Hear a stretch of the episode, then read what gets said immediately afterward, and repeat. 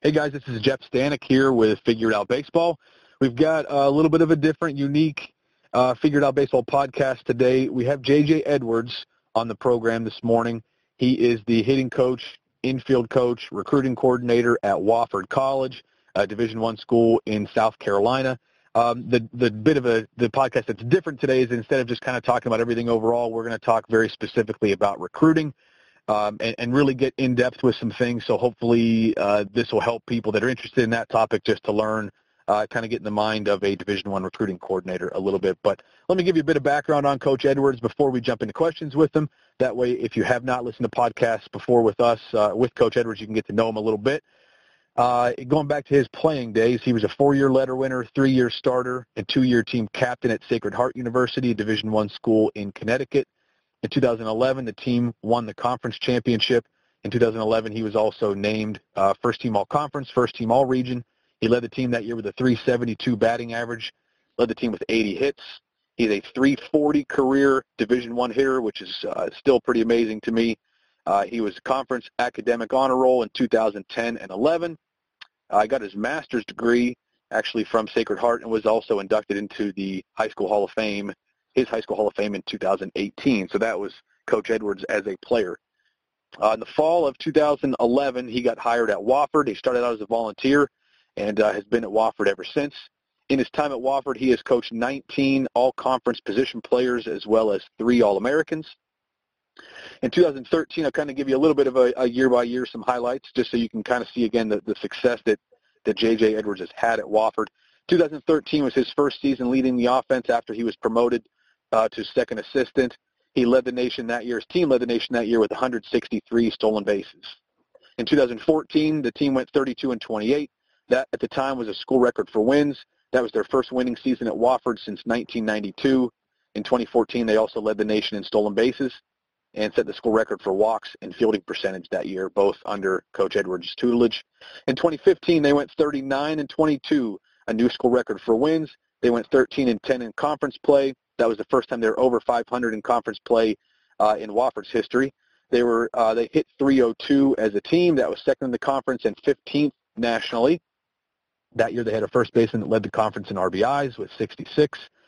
Uh, the team led the Southern Conference in doubles that year. They were 18th nationally. They also led the conference in triples. They led the nation that year again with 138 stolen bases. If you haven't noticed it yet, that's going to be a bit of a trend here. 2016, Coach Edwards was promoted to recruiting coordinator. That year they won 30-plus games for the third straight season. They led the conference that year in stolen bases. They were second in fielding percentage and set a school record for fielding percentage that year with a 972 mark. In 2017, they went 13 and 11 in conference play, only the second winning season uh, in conference play in Wofford's history. Led the conference that year again in stolen bases. 2018, the team went 36 and 23, the second most wins in school history. They went 15 and 9 in Southern Conference play. That's the most conference wins in school history. Led the conference that year again in doubles and stolen bases. And then 2019, they won 36 games for the second straight year. That's uh, 30 wins in five, 30 plus wins in five of the last six seasons.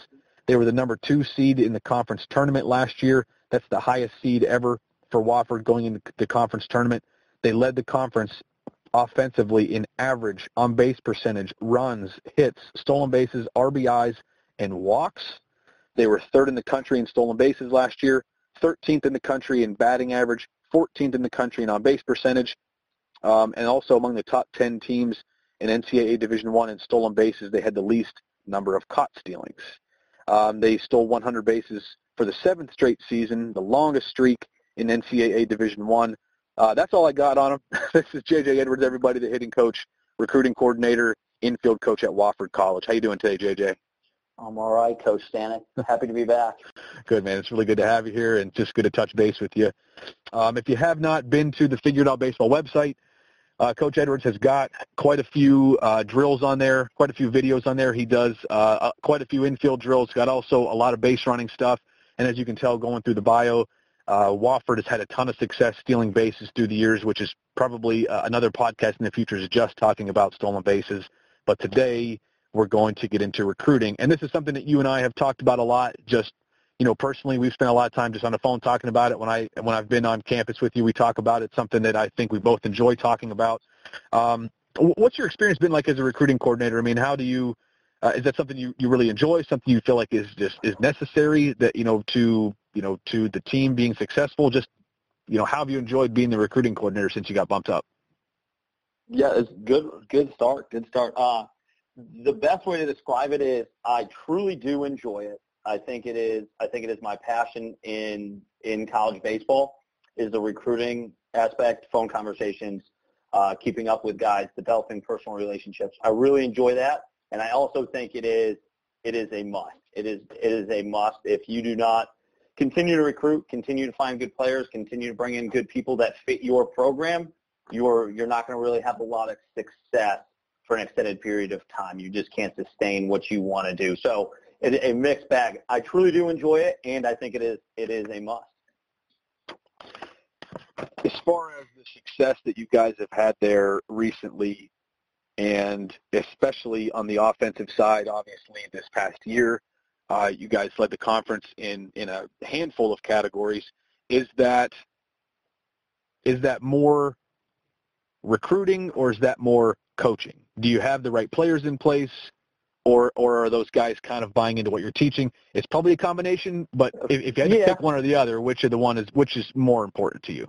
Uh, I would say the if you're if you're putting one, I think the development side is is probably a bigger piece for us, as in what we're trying to do.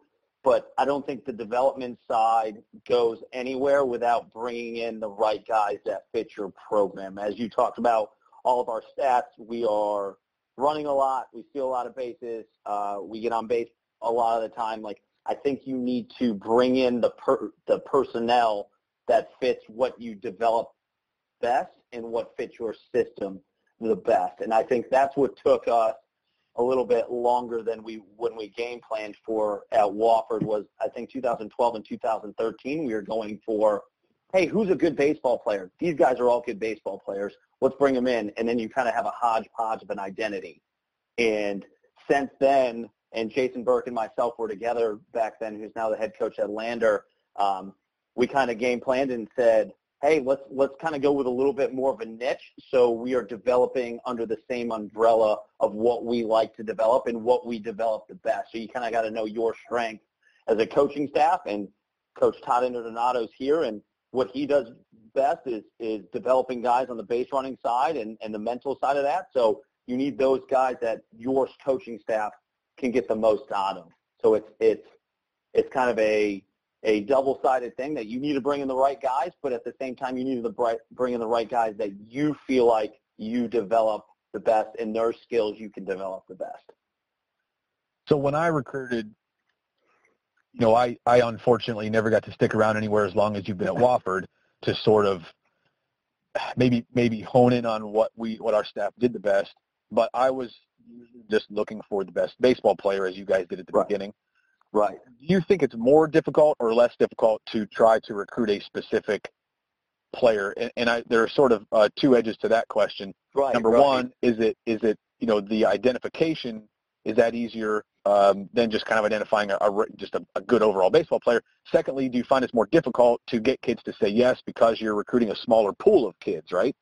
Correct. Correct. So I think it is actually easier on the first one of finding, of like identifying them, because the funny thing is Seth Cutler-Volz, who is now our pitching coach, came in. He came from UT Martin. He was at VCU before then, and he comes in. He goes, "Oh, I know exactly what we're looking here for a year." And he goes, "I know exactly what we look for. We look for an athletic guy that can move around the bases, that has a little fast twitch to him, and is and he, he just moves easy. He's like, I could find those guys. So you go look at players, you're like, he's a good play, baseball player, but he doesn't fit for Wofford. So I think the identifying them is easy because you're going through there and you have your Wofford lens, so to speak. Hey, does that look like a normal Wofford guy moving around the bases? We'll say athletic. We look for a lot of athletic guys.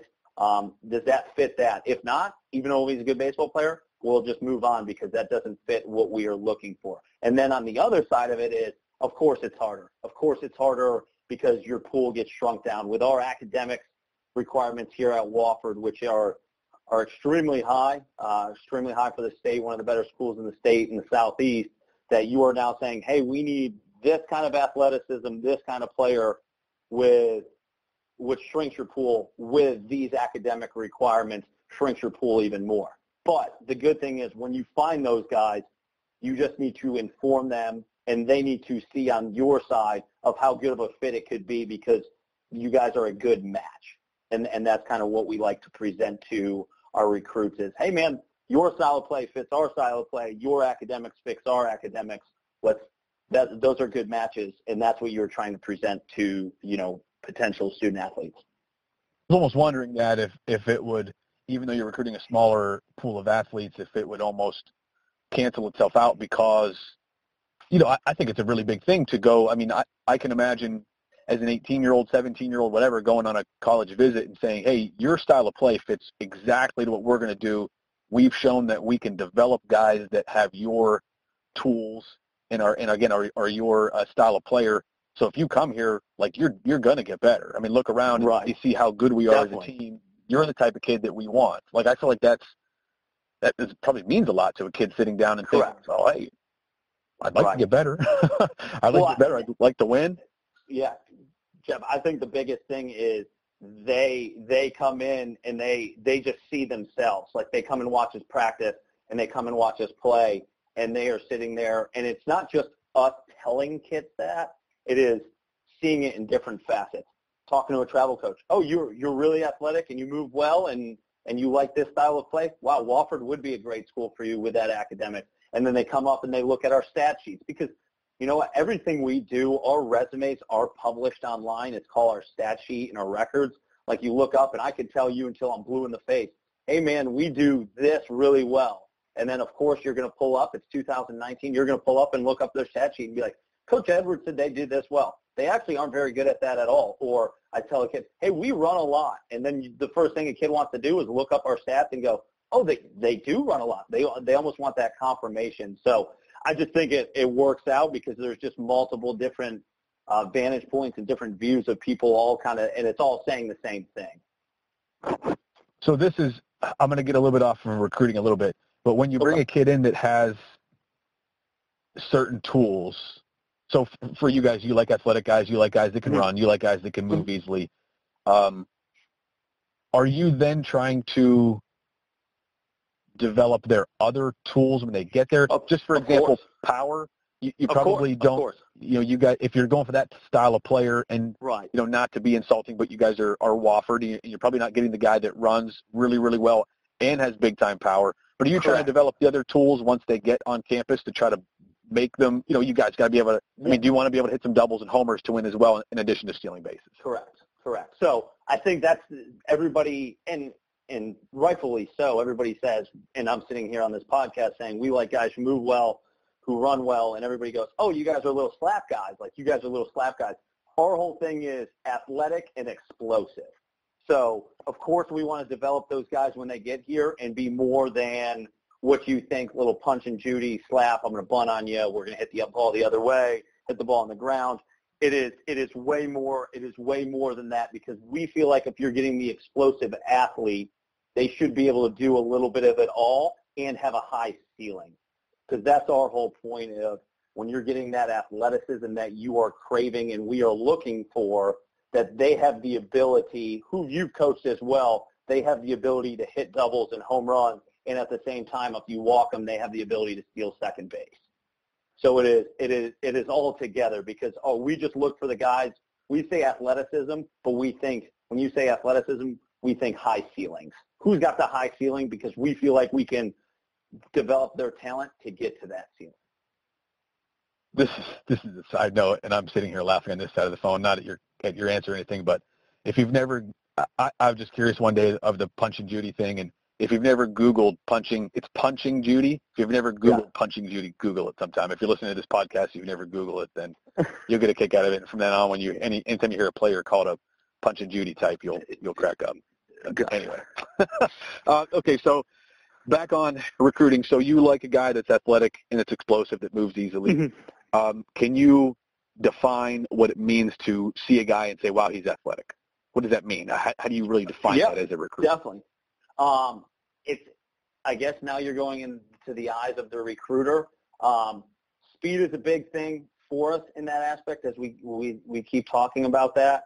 Um, you will tell a Wofford coach because they will always have a stopwatch in their hand, as most as most uh, college coaches do. But we will just have it at all times from what you get down to first with, what you steal second base with, what you go first to third with. Like we just want as much metrics as possible just to see because you we've all been there.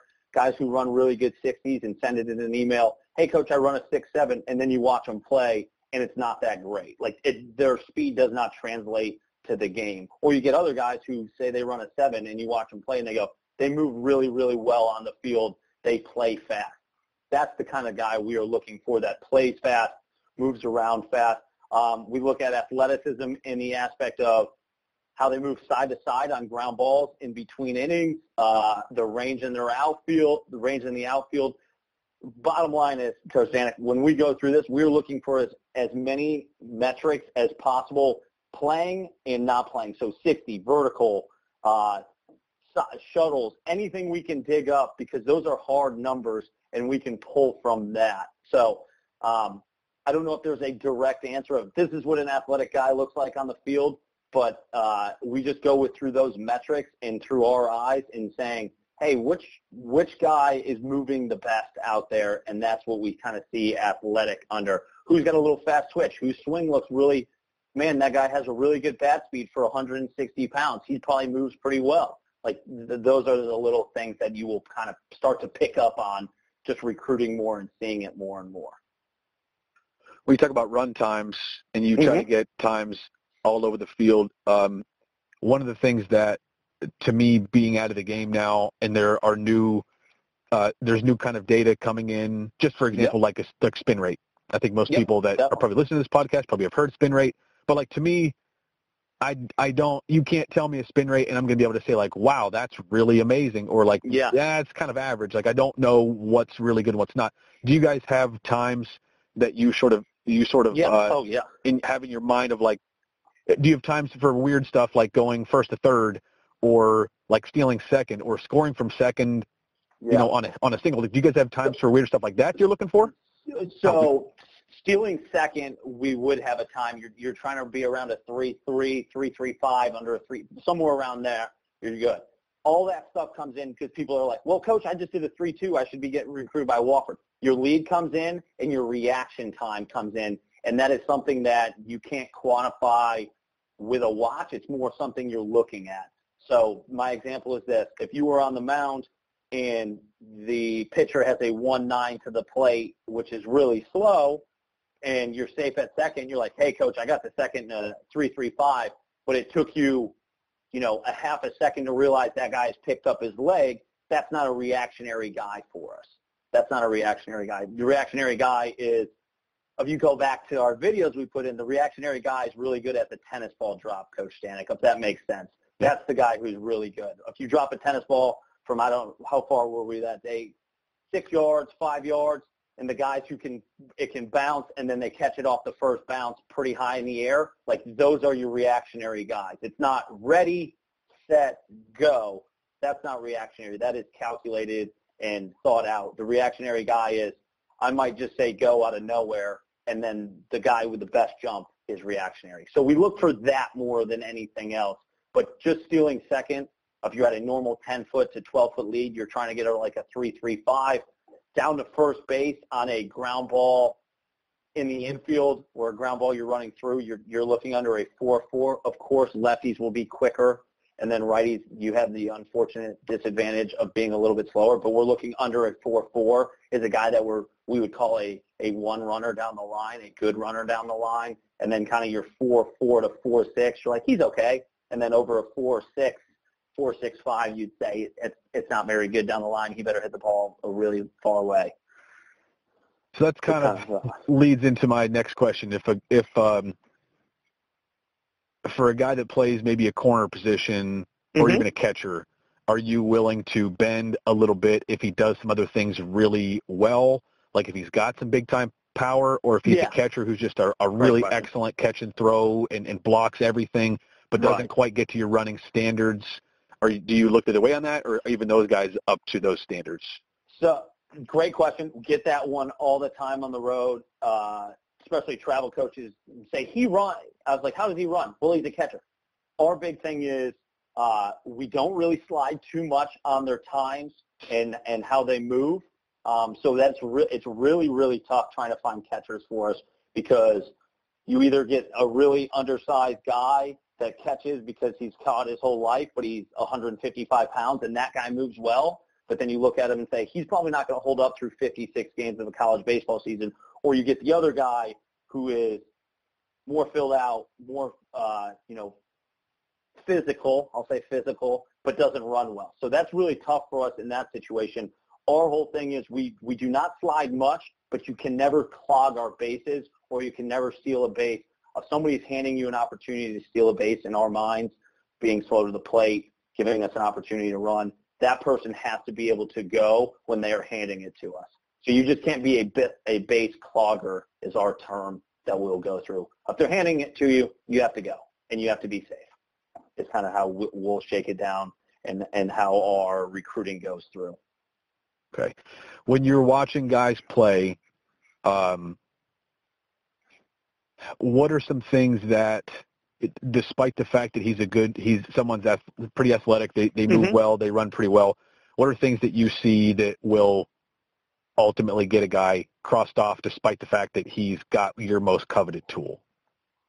Uh, swinging and missing a lot is a is a big no for us, especially how about this striking out? I don't want to say swing and miss because 3-0 swinging, trying to hit one over the trees, we're good with.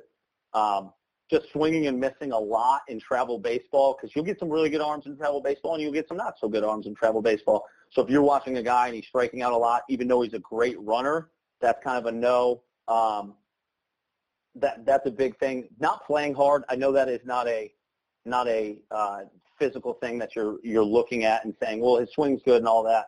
But it's somebody who you know hits a ground ball to second and runs a four nine down the line when he's a six seven runner that that does not bode well for us.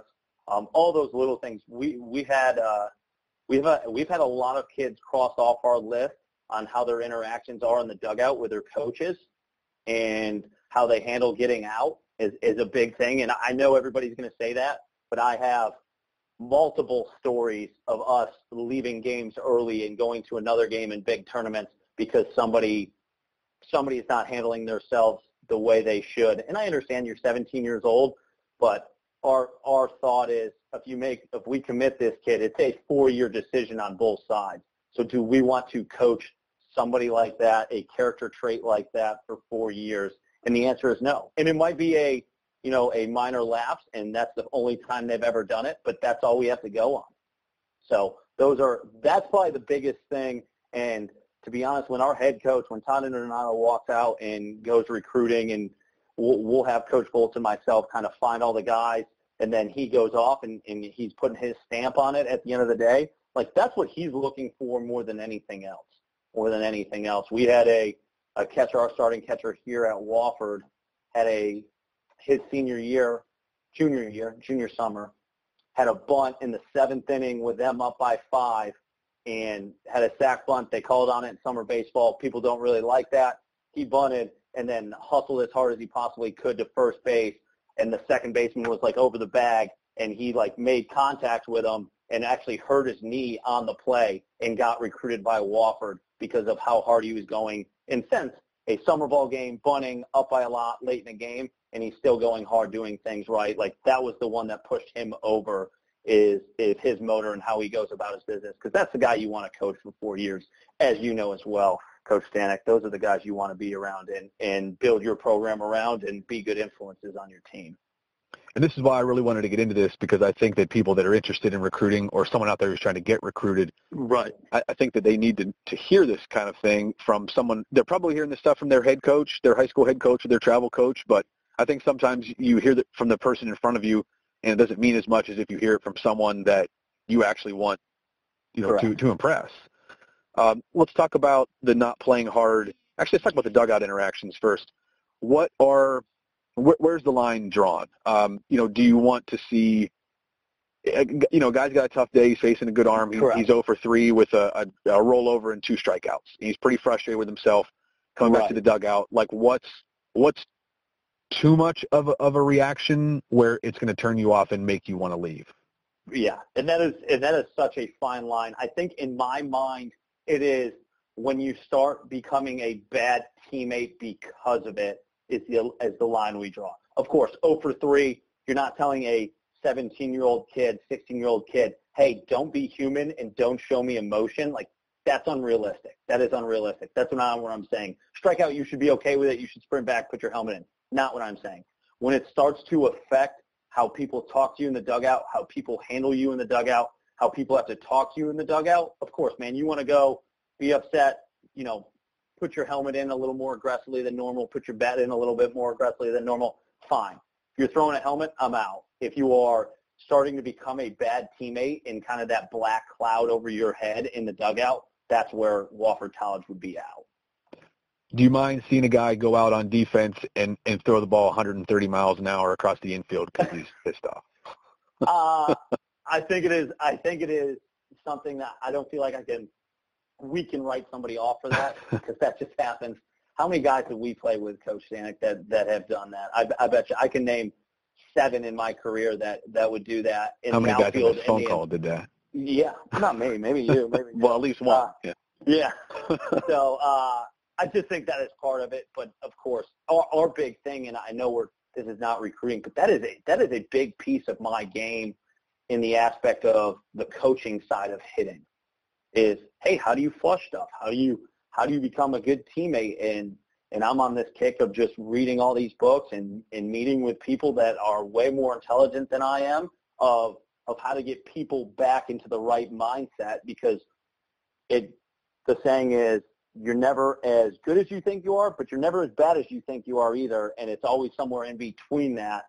Um, and I think that that always goes there, and I think that's a big part of my game as a hitting coach is you have to make sure your players can always kind of get back to zero and become grounded. So in recruiting, I think a little bit comes to, hey, hey, you need to, you can coach that a little bit, but if you see the extremes or a little bit too much is the part you're like, yeah, I can coach that. But that doesn't mean I always want to coach that. And I think that's a big thing as a recruiter that you need to tell yourself is, yeah, yeah, I can fix that. And you think you're, we all think we're good coaches, but you need to tell yourself at some point, well, what if I can't? Do I still want that player? And that's the, that's the question you need to answer all the time.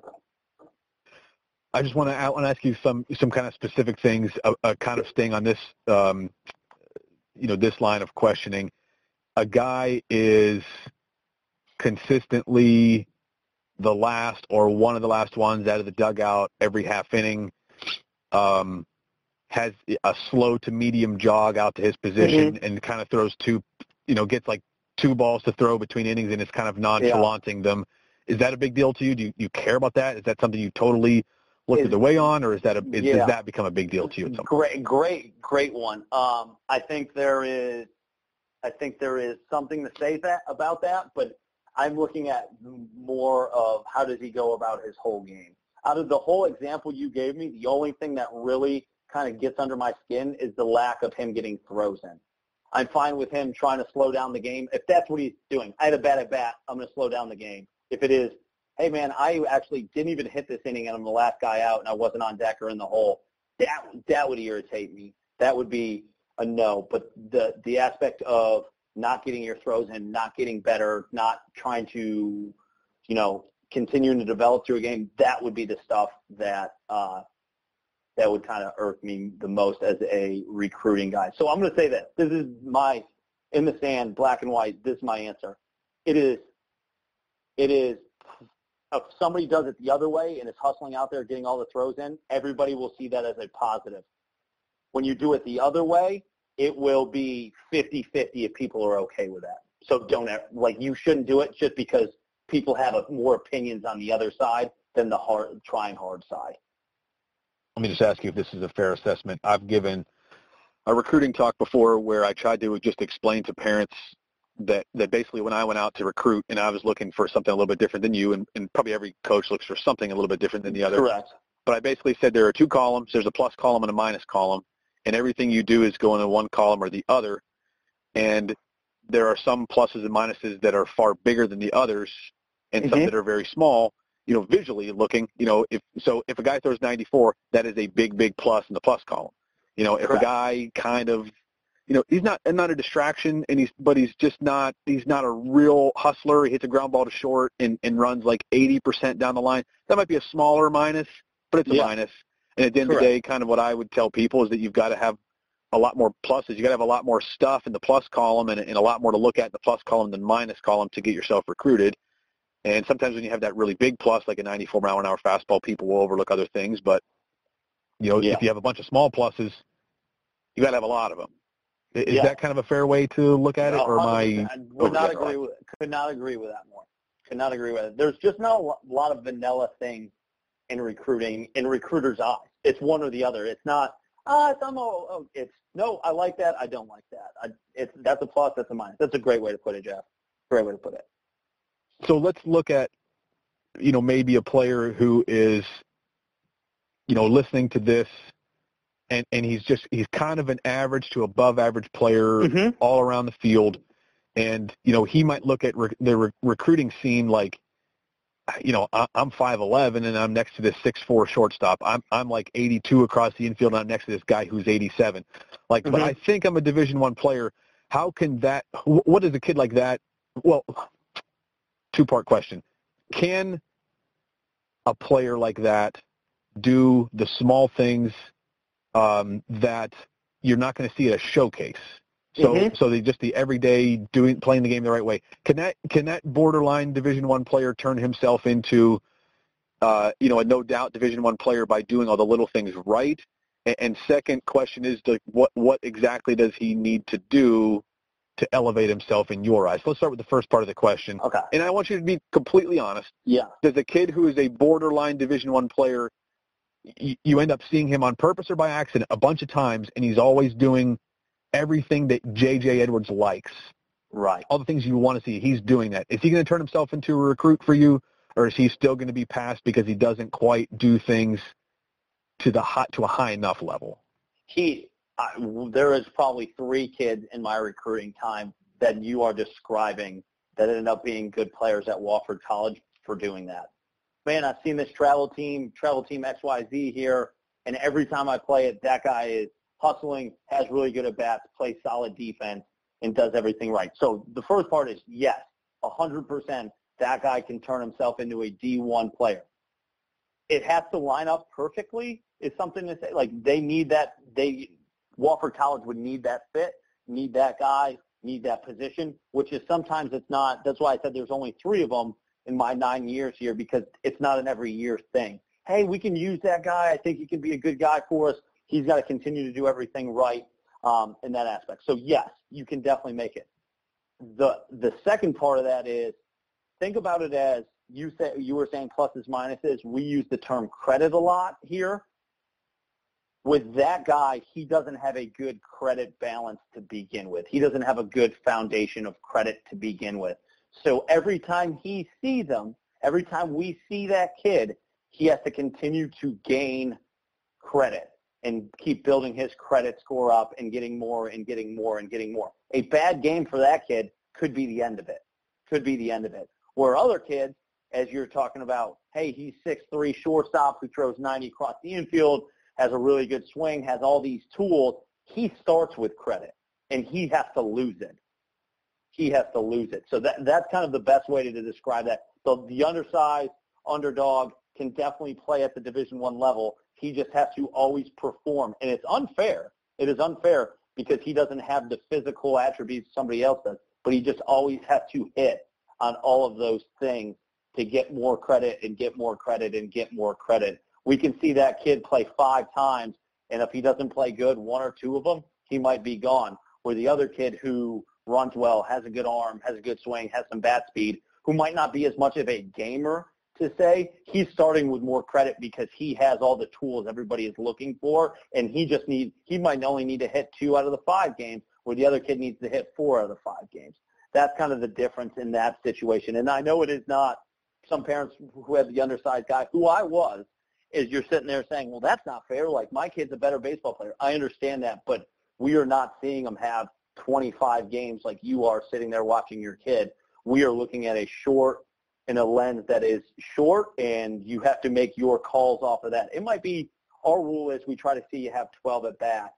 Um, it's the minimum we want to see you have, but you could go, you know, eight for 12 in those, and those are all your hits the whole summer, but that's where we're going. So that's the crapshoot of recruiting, but I guess that's the best way I'd answer that question. I really, really like the way you put that with the the credit. Either you, you start with it or you don't, and then you've either Yeah. got to gain it or lose it. I, I really love that, um, just that that way of looking at it and that metaphor. I think it really works. So, so basically, I mean, if a, if a kid is, if someone's listening to this who thinks they are that type of player, the sort of the uh, the underdog type player, they may not be a Wofford guy because it's only happened a couple times in your history there. Right. That, you know, with your whole team but he can probably be a Division One guy somewhere, but he may not just be able to be as picky as he'd like to be. Correct. Okay. Correct. That, that's There's got to be the right that's a hit good- somewhere. Correct. Correct. You have to, and and we had a the example. You we keep having this conversation. We had a third baseman who graduated two years ago. Started all four years, and he needed. He probably went to. He played at our field three weekends in a row for tournaments, and came to our and came to our prospect camp in August and played well all all three of those tournaments and really well at our camp, and he needed all of them to get recruited by Wofford. And ended up having a really good career. Really good career. Four-year starter. Did, did we think he was going to be that? No. We thought he was going to be somebody who kind of pushed other guys on the team, maybe sticking at second base and, you know, play his junior and senior year and ended up starting for four years. But in the recruiting process, Jeff, he needed three tournaments in a camp and could not mess up in either of them. And even after the good camp, it was like a divided office. it was a divided office. Is is so with those undersized guys, I'm a D1 guy. You might be a D1 guy. You might be a D1 guy playing Division three baseball, and, and there's a lot of those guys, and there's a lot of Division three guys playing Division one baseball. It's it's just part of recruiting, but that's that's kind of how it shakes out because the the people who look the part get the first crack at it, and and it pains me to say that, or runs it or throws it hard enough. Like the guys with the tools, people get the first crack at it, and then it kind of filters down from there. yeah, recruiting is not. It's definitely not fair. It's definitely not. It's there's a lot of luck No. involved, and No, Uh, I've been on a, many recruiting panels where parents ask me, "Hey, like you're sitting at the game and and my kid has a double, but your back's to him. Your back's to him watching another game. Like that's not fair to my kid." I go, "It's not, it's not fair to your kid, but I I mean at the same time, if you walked up to me, tapped me on the shoulder, and say, "Hey, my kid's about to hit," he would probably not get recruited by us anyway. So it's just kind of a it's kind of a dice roll at that point. um, let me ask you, as you're going out and watching, uh, you know, it's pretty evident that, it, especially for Wofford, and again, we're not talking about a Power Five school. We're talking about a, a school that's got to do a lot of things right to win 30 Mhm. plus games every year, um, and you guys have done that, and you seem to be. It seems to be pretty important to you that people you find guys that just that know how to play the game. They're not just like quote unquote showcase guys that go out hit the ball a long way and, and run a good 60. They've got to do more than that. Uh, what do you think is the most underdeveloped part of baseball at the high school and like the travel age level that, that you've as you're going out watching games, you're watching a lot of sophomores and juniors and seniors play. What's the most underdeveloped part of the game Uh, right now? And this is a I'm I'm going to just say this. The game of baseball is the most underdeveloped aspect to it. When you are watching travel, and I will explain this of course. When you are watching travel baseball, the the game that we play in college is not the game they are playing in high in high school. In high school not as much, but in travel baseball it is not the same game. It is not the same game. It is a it is a individual game in travel baseball because everybody is trying to get recruited and find their destination, and those travel programs are based on that. And those are the the good teams, the pe- the teams people go to are the teams that hey, my kid's going to get exposure and he's going to get a chance to go. Schools are going to see him and he's going to get a chance to go play in college. Like that's what they're based on. In college, it is more of a team game and more of an understanding that we are here for everybody in the program and the team. Where in high school, it is hey man, do what you need, or in travel ball, do what you need to do because we need you to get go to the next level. So there's not much of a hey, he's going to hold the base runner. There's picks to second base. We're going to it's first and second, no outs. This is the time we're actually going to bunt. It is just no. What, what's going to showcase you the best and what's going to get you out there the best is the thing that when they get to college, that it they you almost have to re-teach them the game and how we play it at this level because it's not, hey, this is all for exposure. This is no, this is all now about winning. Do you wish that it was different, or is it okay like it is because mm-hmm. you've got to sort of teach your brand anyway? I wish, yeah, I wish, I wish it was more. I wish it was a tick more of a team game. And some recruiters, and I was actually having a conversation with my buddy who's an assistant at Holy Cross right before this phone conversation, and I was sitting there saying how I enjoy watching guys walk in travel baseball. And you're going to sit there and say, I hated it because you walk. And I wasn't saying like a four-pitch walk, but a competitive walk I am 100% fine with.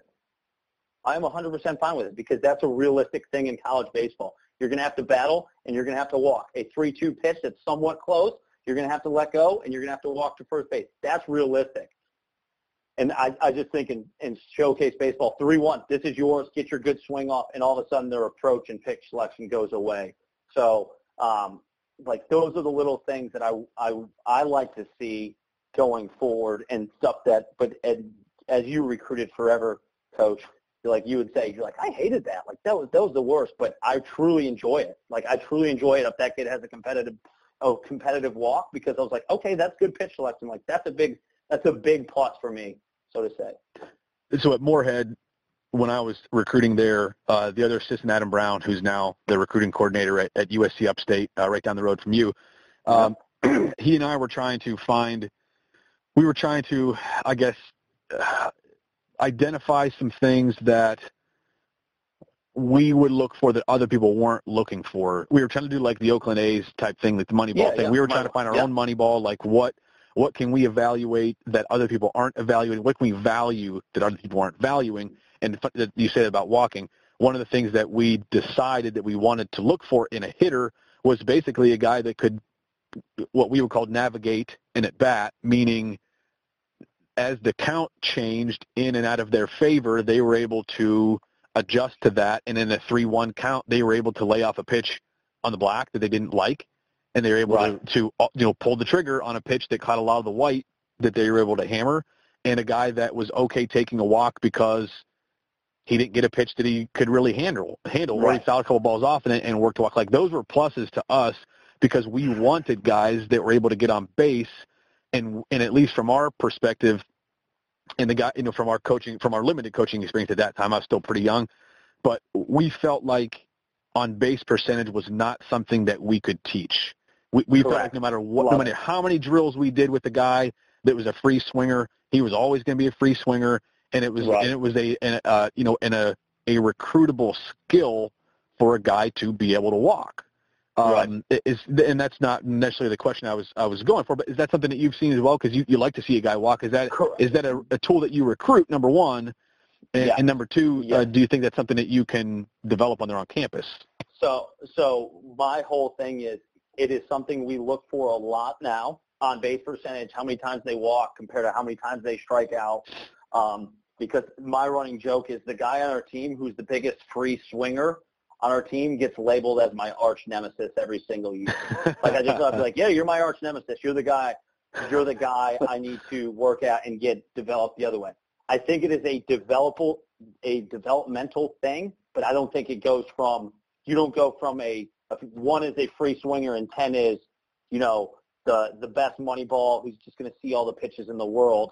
Like, I don't think you go from one to a 10, but you can, you can jump up something. It can be developed, but I don't think you will change everything you are doing all the way through, if that makes sense. Like, I think you can trend to the direction you want to go, but I don't think it is. This guy came as a free swinger and now he is seeing more pitches, and he is now the Bobby Abreu of, of seeing pitches and for Wofford Terriers, I think it is.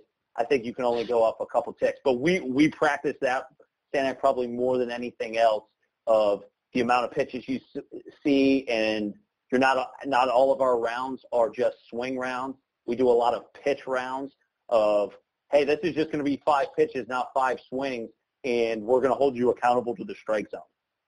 So that it's, it's a big thing for us and we have a junior right now on our team that I would came in as a free swinger, and he's probably went from a two on the free swinger scale, and he's probably sitting at a six almost going to probably push an eight by the end of the year on just how much better he's gotten over it. When he came in, he used to strike out probably 20 strikeouts to 10 walks, and then last year he was 15 strikeouts and 30 walks. So he's he's definitely going the way we need to go. And, he, and I would still classify him as a free swinger, but it's just night and day from where he's been, and it still has night and day to go. Awesome. A couple more questions, JJ, then I'll let you I'll let you run. Um, as a just a, as a recruiter overall, just in what you deal with on a uh, a year-to-year basis, what's the most frustrating part of your job recruiting in 2019, 2020? What's the, what's the frustrating part of the job for you, uh, if there is one? God, no, no, there are. There definitely are. Uh, I would say the number one thing that that gets under my skin, and and I would say it's a big consensus, is parents getting involved in the situation at times they should not get involved in the recruiting situation. So I think that is one of my, it's probably one of my bigger pet peeves. I don't know if that is uh, the biggest one, but parents jumping in in situations where I don't feel like they should jump in is super is super frustrating in our, in our standpoint. And there is a time a parent needs to get involved when it is money, when it's coming on campus. Like the parent needs to be involved, and they need to be in the in the uh, recruiting process. But early on, when it is, you know, conversations back and forth, emails back and forth, and then the parent kind of slides in, it, it doesn't go well for me. And I'll, I'll give a good example. I, we were recruiting a kid uh, over the last couple of years. I don't remember exactly what year it was, but I would call the kid on the phone and then hang up the phone, 10-minute conversation, and within an hour I'd have an email from his father. saying, hey, thanks for talking to our our kid, like our son. That's awesome. We look forward to, you know, continuing to call. And then I was like, okay, like first one, like, and then I talked to him the following week, and then the father followed up with a with an email as well. And then all of a sudden I talk to the kid, and then the dad emailed saying, hey, we're going to be coming through Spartanburg. Can we visit? And I was like, I am super confused what is going on right now. Like, I'm talking to your son. He can actually ask me. You can actually tell him, can you ask Coach Edwards these questions? Instead, he is not asking the questions, and then the father is jumping on after and then asking questions and like almost saying, hey, I want to get recruited too. And it, it was one of the biggest, the biggest turnoffs, and we just stopped talking with this this young man. Uh, multiple reasons, but that was a big one. That was a big one. I was like, do we want this? And maybe he's not going to be like this while he's at W. like it worked out and he went to Wofford. But but if he is like this, we don't want that. We don't want that at all. Like that that that is a conversation. I'm not I'm not calling the young man saying, "Hey, put me on speakerphone." And there is times that we do this, but it's not, "Hey, put me on speakerphone with your whole family," and and if they have questions. And I probably do that with everybody on the phone at one point in the recruiting process. But this this guy just kept jumping in, and that's just an example.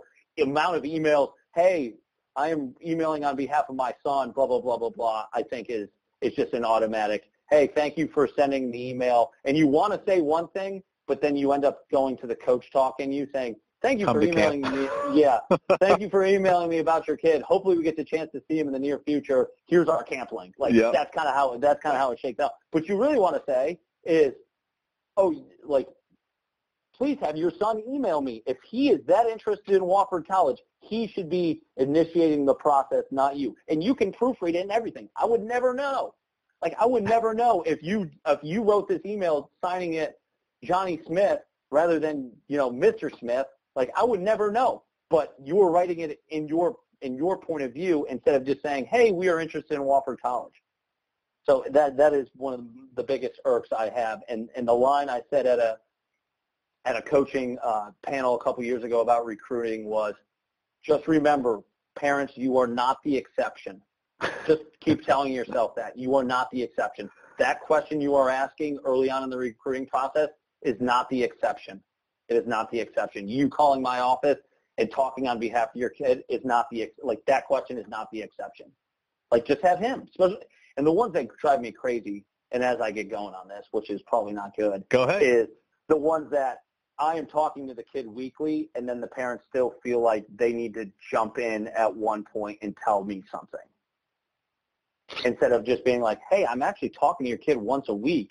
Why can't, like, just, just ask them to ask me. Like, just ask them to ask me instead of you coming over the top saying, "Hey, this I, I felt like you should know this about this," or "Can we do this?" And I was like, "I'm I'm talking to your kid once a week. You you got you got a multiple levels of communication that we can go through here, and you're going with the one that does not sit well with college coaches anyway."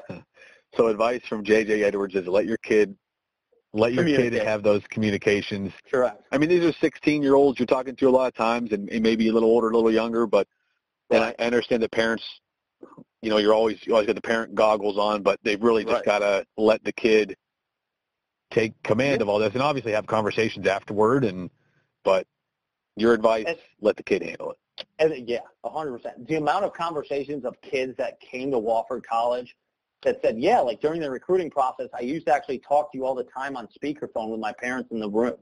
And I was like, really? And I was like, man, I never knew that. They're like, yeah, like they just wanted to know what's going on. I'm actually fine with that like I'm actually fine with that rather than them reaching out to me at another facet and be like, yeah, they want to know what's going on.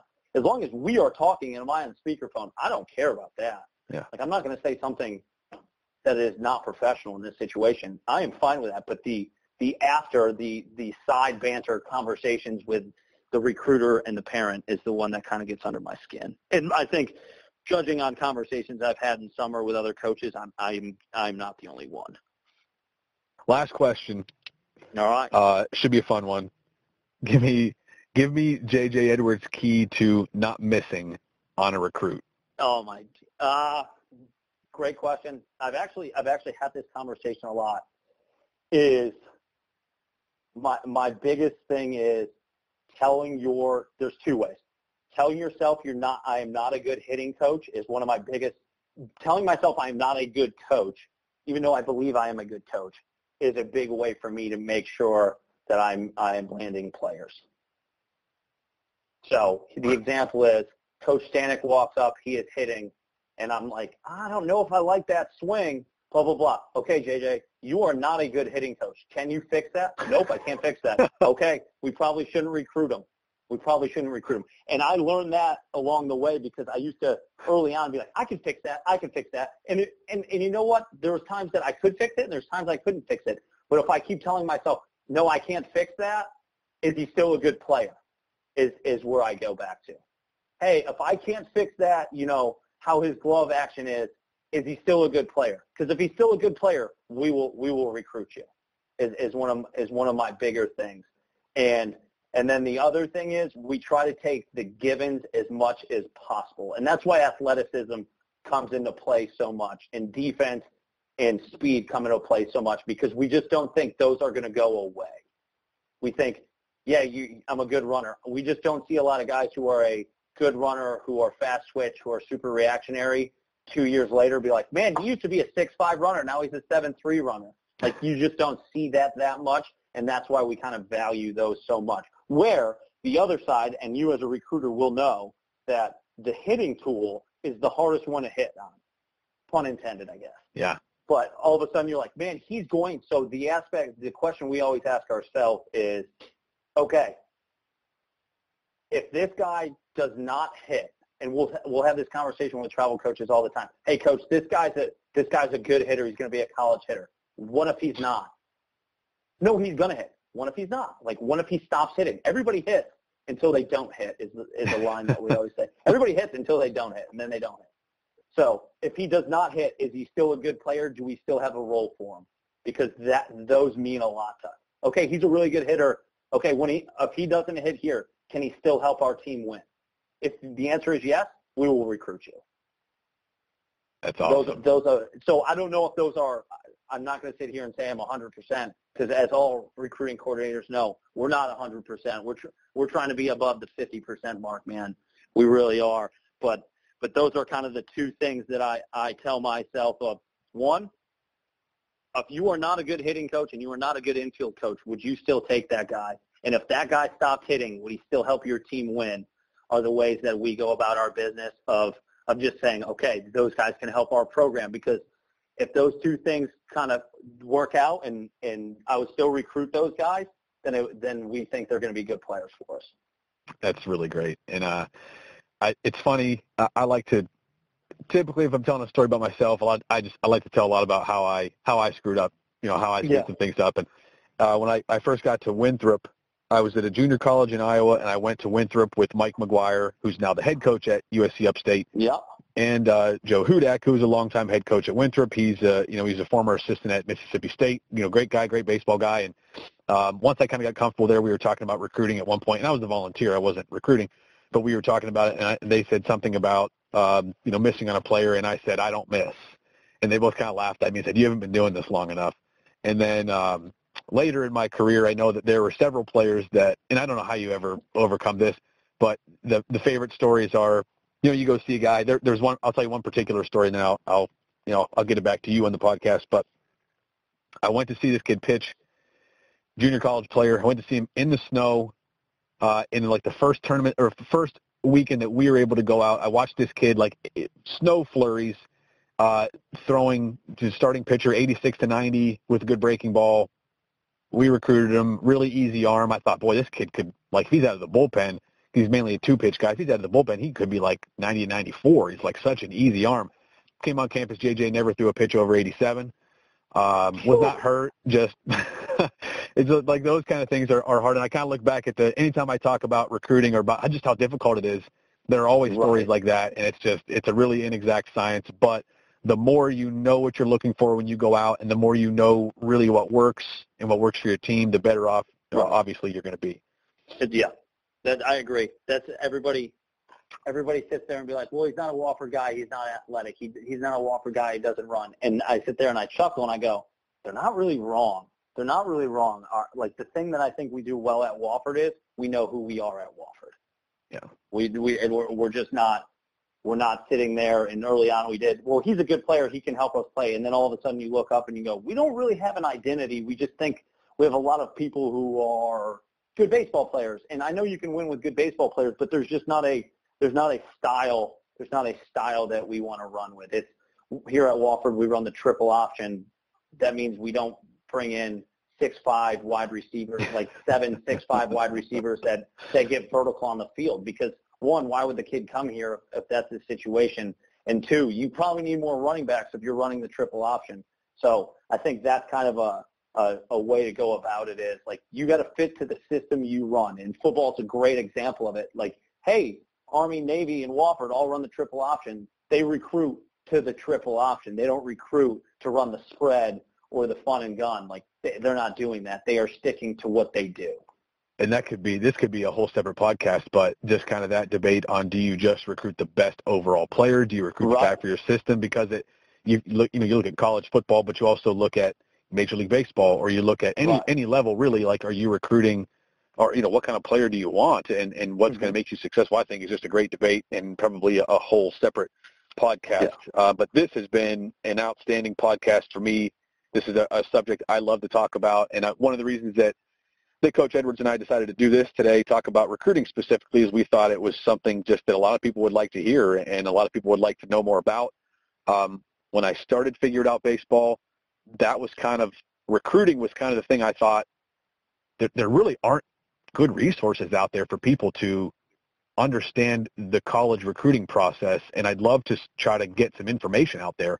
And that's kind of what was like the seed that got this whole thing started. So this has been an amazing podcast uh, for me, JJ, I've really appreciated uh, everything and the insight and the willingness of college coaches to share what you guys do um, and how you have success is always something that that is it's just it's amazing to hear and it's such a a good uh, camaraderie among coaches to kind of share their information. It's just it's something I I think is amazing. So I appreciate your time and all the info very much today. Jeff, always a pleasure to come on, figure it out baseball, and and help out in any aspect or uh, any way possible, man. And, and hopefully this can be just an annual thing for us. Every December we we get on the phone and we rip out a good topic and get a good conversation because I truly enjoy doing these. I would love that. This is J.J. Edwards, everybody. He's the hitting coach, recruiting coordinator at Wofford College.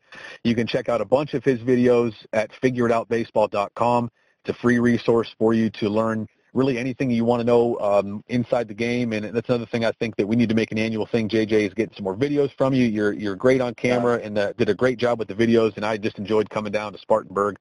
Um, but once again, it's been a, a real pleasure having you on the podcast today. I wish you all the best uh, and everything coming up for you guys. Thanks, Jeff. Thanks for having me.